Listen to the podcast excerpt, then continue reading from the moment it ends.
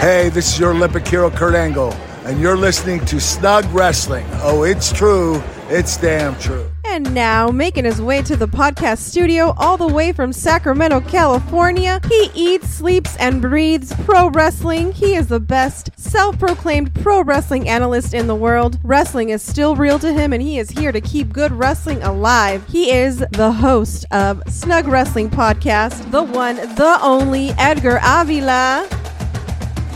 AEW Wrestle Dream has come to a close, and man, was it a crazy one! What is going on, everyone? Welcome back again to Snug Wrestling, episode number 63 with me. I am your host. My name is Edgar, and the rumors are true. The rumors were true. Edge, we're actually, whoa, whoa, whoa, not Edge. We can't call him that. Adam Copeland is all elite. He did make an appearance at Wrestle Dream yesterday, like everyone was talking about, and it really happened. Don't you just love it when the wrestling rumors do come true? And we're going to be talking about that and Wrestle Dream and all the matches that went down at that pay per view event. There was also a press conference that went down after the pay per view event, which, man, it was like six hours of content. If you put all of that together, Wrestle Dream was like what, like four hours? The press conference was another two hours, maybe more.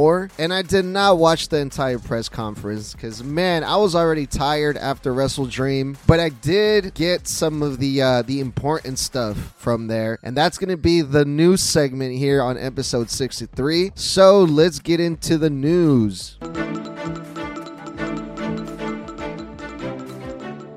The first person that was interviewed during the press conference was Adam Copeland, and Tony Khan announced that Adam Copeland is going to be full time in AEW. That means he's going to be wrestling on a regular basis as well as helping out as much as possible. And Adam Copeland, the way that he put it was he used the word contributing a lot and helping out a lot. And Adam Copeland seemed genuinely excited to be a part of AEW. It was also also announced that Edge will be on Dynamite this Wednesday, which is also the fourth year anniversary of AEW Dynamite in Stockton, California. Adam Copeland is also going to be at Collision this Saturday, and October 10th, he's going to be making his debut in the ring in Kansas City versus Luchasaurus. Adam Copeland also expressed how he felt free as soon as he walked into the arena, which is a new feeling for him that he hasn't felt in a really long time. And one of the main reasons why he decided to join join AEW is because he wanted to keep working and wanted to be a part of wrestling, which in WWE, they didn't really have a lot of stuff for Edge. He would be used every now and then. Every three months, he would come to WWE and then he would leave for a bit and then he would come back. And he said that AEW, it seems like he's going to be more active there. There's going to be more roles for Adam Copeland to be a part of and a lot more work for Adam Copeland To do, which is what he really wants to do. He still wants to work as much as possible, which makes a lot of sense, especially if his career is damn near over, and at least his in ring career is. He's 49 years old, and I'm pretty sure he just wants to get the most out of it as he can. Adam Copeland also went on Twitter and responded to some of the things that people were saying online. A lot of negative things, especially from the WWE fans. Some fans are really outraged that Adam Copeland joined the AEW brand and betrayed the WWE brand, quote unquote. Some people have even gone to say that they should remove Edge from the from the Hall of Fame. Some people still can't believe it and thought that Edge was going to be really loyal or was too loyal to the WWE to even join AEW. But Adam Copeland, he went on Twitter and he said he had some words for for the fans that were kind of hating on the fact that he had joined AEW by saying, "But first and foremost, I want to to address my 25 years with the WWE. I love WWE and appreciate everything the company did for me. Always have, always will. They put me on the map, gave me amazing opportunities, and through hard work on both ends, I've been supplied with a wonderful life. Hell, WWE helped me meet the women I'd start my family with. Sometimes relationships just grow apart, and I feel the WWE and I just outgrown each other. I wanted to do more. They didn't have much for me to do. Simple as that, and that's okay. I'll still be watching and I'll still be supporting all of my friends there. Wow, I still can't believe that Adam Copeland actually joined AEW. There's a lot of possibilities here now that he is part of AEW. We got to see the reunion with Christian that we'll talk about later on on this episode. We got the Hardy Boys that are in AEW as well. Maybe somewhere down the line we could see a match between them. Man, the possibilities are endless now that Edge, I'm sorry, I can't I just not used to calling him Adam Copeland, but I have to start getting used to that. Adam Copeland, the possibilities are endless. That was the news. Let me know what you guys think. How are you guys feeling? Are you guys excited to see Edge and AEW? Let me know at Snug Wrestling. Hit me up on all my social medias. That's it for the news. Let's get into the fun stuff. AEW Wrestle Dream.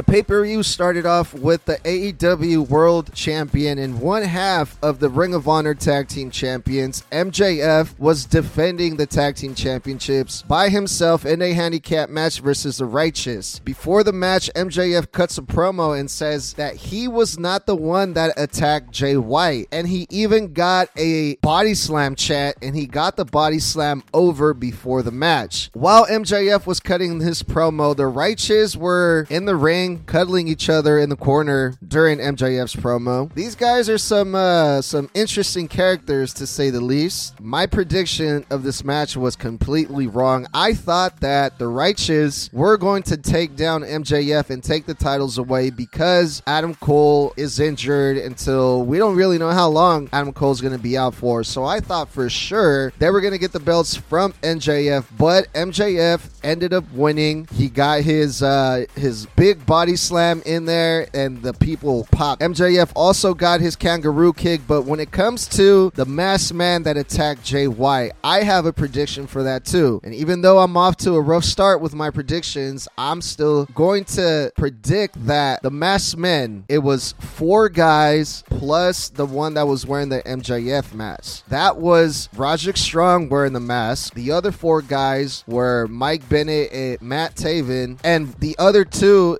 Bobby Fish and Kyle O'Reilly. That's my prediction. I think that's what's going on here, but we will soon find out. The following match was Eddie Kingston versus Shibata. Excalibur, he got Excalibur, he got to say a lot of shit in Japanese and say all of these Japanese names and talk about how much he knows about New Japan. And Eddie Kingston, he got to have a uh, a chopping contest with someone from Japan. Every AEW fan's dream match, and I'm sure that includes Excalibur and Tony Khan and even Eddie Kingston. AEW fans, they're so nice. They'll cheer for anything. I'm sure Eddie Kingston was having a great time out there as well. Eddie Kingston ended up winning this match and retained both of his championships. Shibata also was holding a championship belt from Ring of Honor. A lot of championship belts. Again, this is AEW. Everyone gets a belt. You get a belt. You get a belt. Then we had Julia Hart versus Kris Statlander for the TBS Championship. Two AEW homegrown talents that we usually see on TV, or these two are regularly on TV. Julia wrestles like a heel. Kris Statlander wrestles like the powerhouse that they both are. And Kris Statlander ended up winning, and this was a really good match. The four way tag team match the Gunns versus Orange Cassidy and Hook versus Lucha Bros versus the Bucks. The Bucks ended up winning, and I feel like I've been seeing a lot of four way tag team matches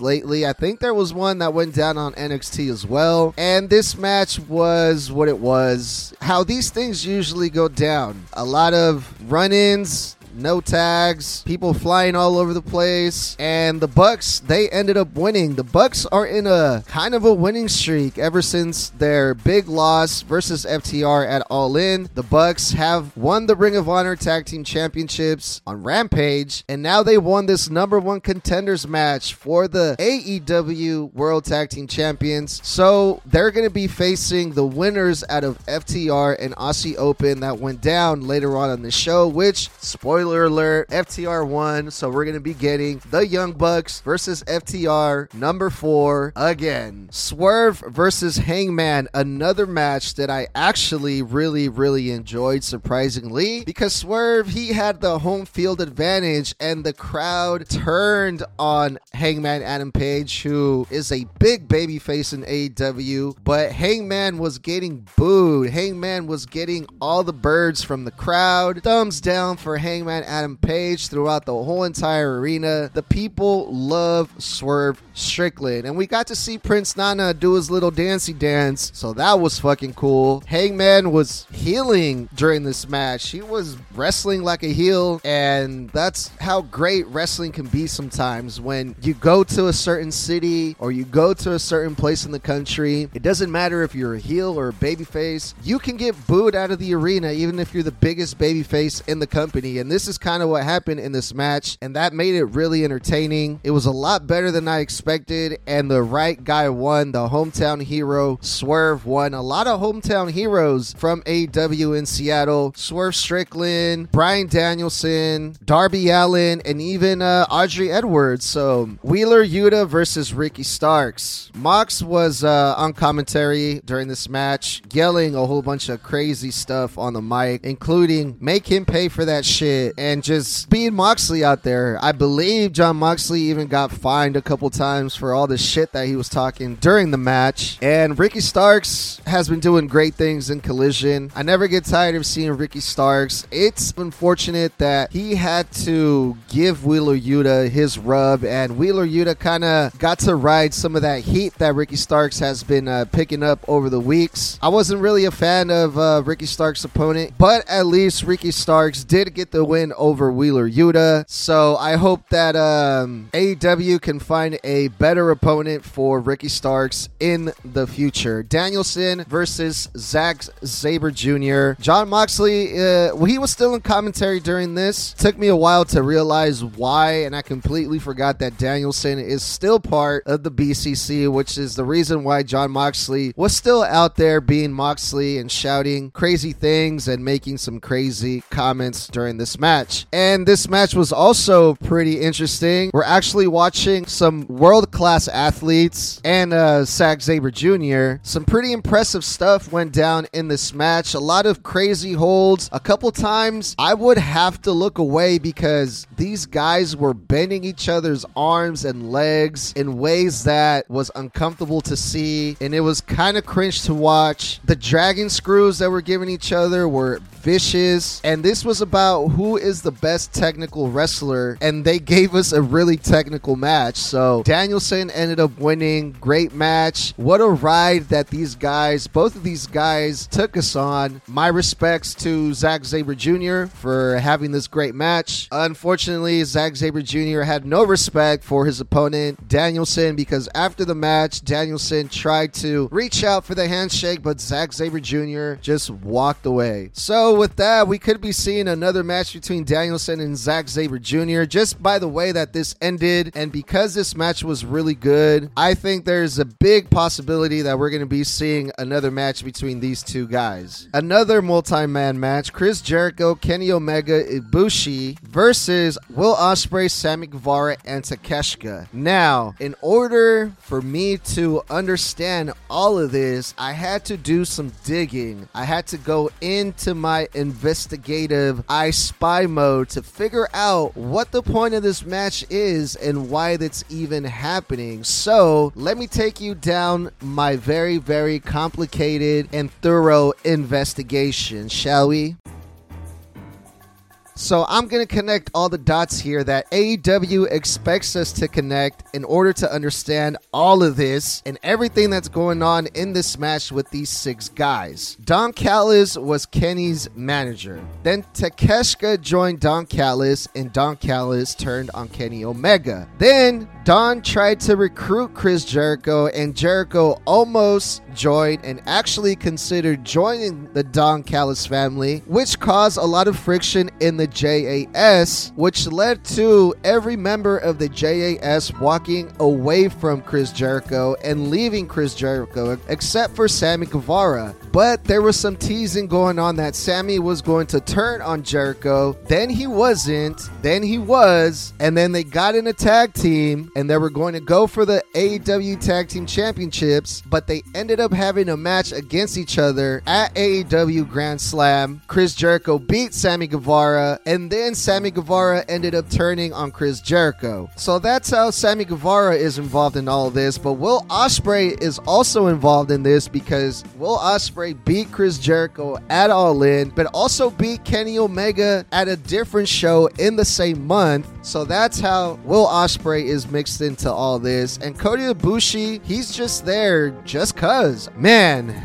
so that's how all of this shit got put together. And this match was just as convoluted and chaotic as all of these storylines. And I say that in quotation marks because I don't even know if you can even call it that. All of the stuff that's going on here, it took a lot of thinking and a lot of brain energy to figure this one out. Man, the tags and all the rules were thrown out the window after like five minutes into this match. And Sammy Guevara, of all people, ended up getting the pin on Chris Jericho to give the heels the victory in this match. Aussie Open versus FTR, the best tag team in the world. Dax was laying in the chops on Aussie Open. I think Dax had the most vicious chops, the loudest chops in the whole entire show, and we saw a shit ton of chops. Like every single match had chops. And Dax Harwood, I think he had the best ones. This match started off really good, but kind of like the other matches, all four guys were in the ring at the same time, which is pretty odd to see, especially in a tag team match with FTR. And Aussie Open for a minute there actually made me believe that they were going to pull it off. They had FTR right where they wanted them, and they were really, really close. But holy shit, out of nowhere, FTR hit their finisher and they retained the AEW World Tag Team Champions. Another good match here for AEW Wrestle Dream and the main event. And what a fucking main event this was. Christian Cage versus Darby Allin in a two out of three falls match for the TNT Championship. The hometown hero got a huge pop, as he should. Darby Allin is from Seattle. Christian Cage is about to take Darby Allin to wrestling school here in this one. That's the reason why Christian Cage selected this two out of three falls match, but this match turned really, really ugly, really, really fast. In the first fall, Darby Was doing some good technical wrestling of his own, and Darby Allin actually got the first fall by pulling Christian's shirt over his face and pinned Christian 1 2 3. Darby Allin is up 1 and 0 here. Nick Wayne's mom was out there in the front row, and Christian Cage was constantly looking over and even walked over there a couple times and tried to spit some of his game there on Nick Wayne's mom. Darby Allin tried to go for a coffin drop, missed because Christian got the knees up, and this is where this match went from a wrestling match, from a two out of three falls count wrestling match to something completely different because it got ugly after this. Christian Cage tried to suplex Darby Allin from the ring to the steel steps, but missed the steel steps, and Darby Allin hit the floor hard, but Christian Cage did not stop there. Christian Cage picked up Darby Allin again. First, it tried to pick him up for a suplex. For some reason, Darby Allin was dead weight, and Christian couldn't really get him positioned correctly for a suplex on the steel steps. So Christian just ended up picking him up in a body slam position and just launched Darby Allin into the steel steps. Darby Allin went crashing down badly on the steel steps, which took Darby Allin out of the match and got counted out to the count of 10. So the, the falls were tied there, one to one. And what a fucking heel Christian Cage is Man. I was literally scared for Darby Allin's life at this point because Christian Cage, he said he was gonna show Darby Allin how to wrestle, but this this was not wrestling anymore at this point. This was just a, an assault. The medical team, they were out there checking on Darby Allin, and Christian Cage, he starts taking down the ring and he's destroying the ring. He took off the padding and exposed the the wood under the ring. No padding, just wood. Darby Allin is getting stretchered out, and Christian goes to the top rope and frog splash Darby Allin while he was on the stretcher. Throws Darby Allin back in the ring, hits Darby Allin with this finisher on the exposed wood, the kill switch, and it's still not over because Darby Allin ended up kicking out. And at this point, I'm telling myself and I'm yelling at the TV, Darby, just stay down, bro. Just stay down. Like, I get Darby Allin, he's crazy. He likes to do crazy shit. He likes to put his body through all these things, but I did not want to see this anymore. I was terrified at this point, not only of what can happen to Darby, but also what the hell is Christian willing to do? Like, this guy, I was literally afraid of what Christian is capable of doing. Darby Allin somehow he comes back, does a coffin drop on Christian, and Christian kicks out. The referee gets taken out by Christian accidentally. Nick Wayne comes out, and it looks like Nick Wayne is going to help Darby Allin, but nope. We get a heel turn by Nick Wayne. Nick Wayne hits Darby Allin with the TNT Championship belt, and Christian retained the TNT Championship with the help of Nick Wayne. And there's an afterbirth, and that's when I said, okay, this has to happen. Someone needs to come out to help Darby Allin, and it has to be Adam Copeland. But it's not because it's Sting. So here comes Sting. Here comes Luchasaurus. There's a three on one on Sting, and the lights go out, and here we go. The crowd goes wild. We get a video package of someone riding around in a muscle car. The lights turn back on, and then we hear the music. You think you know me. Adam Copeland shows up to AEW, and he is all elite. And man, I love wrestling. This was a great moment. We haven't seen Edge and Christian in the same ring since the pandemic. Since 2021, Edge and Christian have not been in the same ring. Also, Edge has never been in the same ring as Sting. Edge said it himself during the press conference. In his 30 years of being in the wrestling business, he has not been in the same ring as Sting. And we got to see all of that here on this Wrestle Dream episode of AEW. And man, holy shit. Holy shit chance all over the arena. And holy shit chance was right. What a crazy surprise here by uh, Adam Copeland and AEW. That was AEW Wrestle Dream. I actually really enjoyed this pay per view a whole fucking lot. Surprisingly, I'm glad I bought it. Let me know what you guys think. Hit me up at Snug Wrestling. Thank you guys for listening, and we'll talk soon.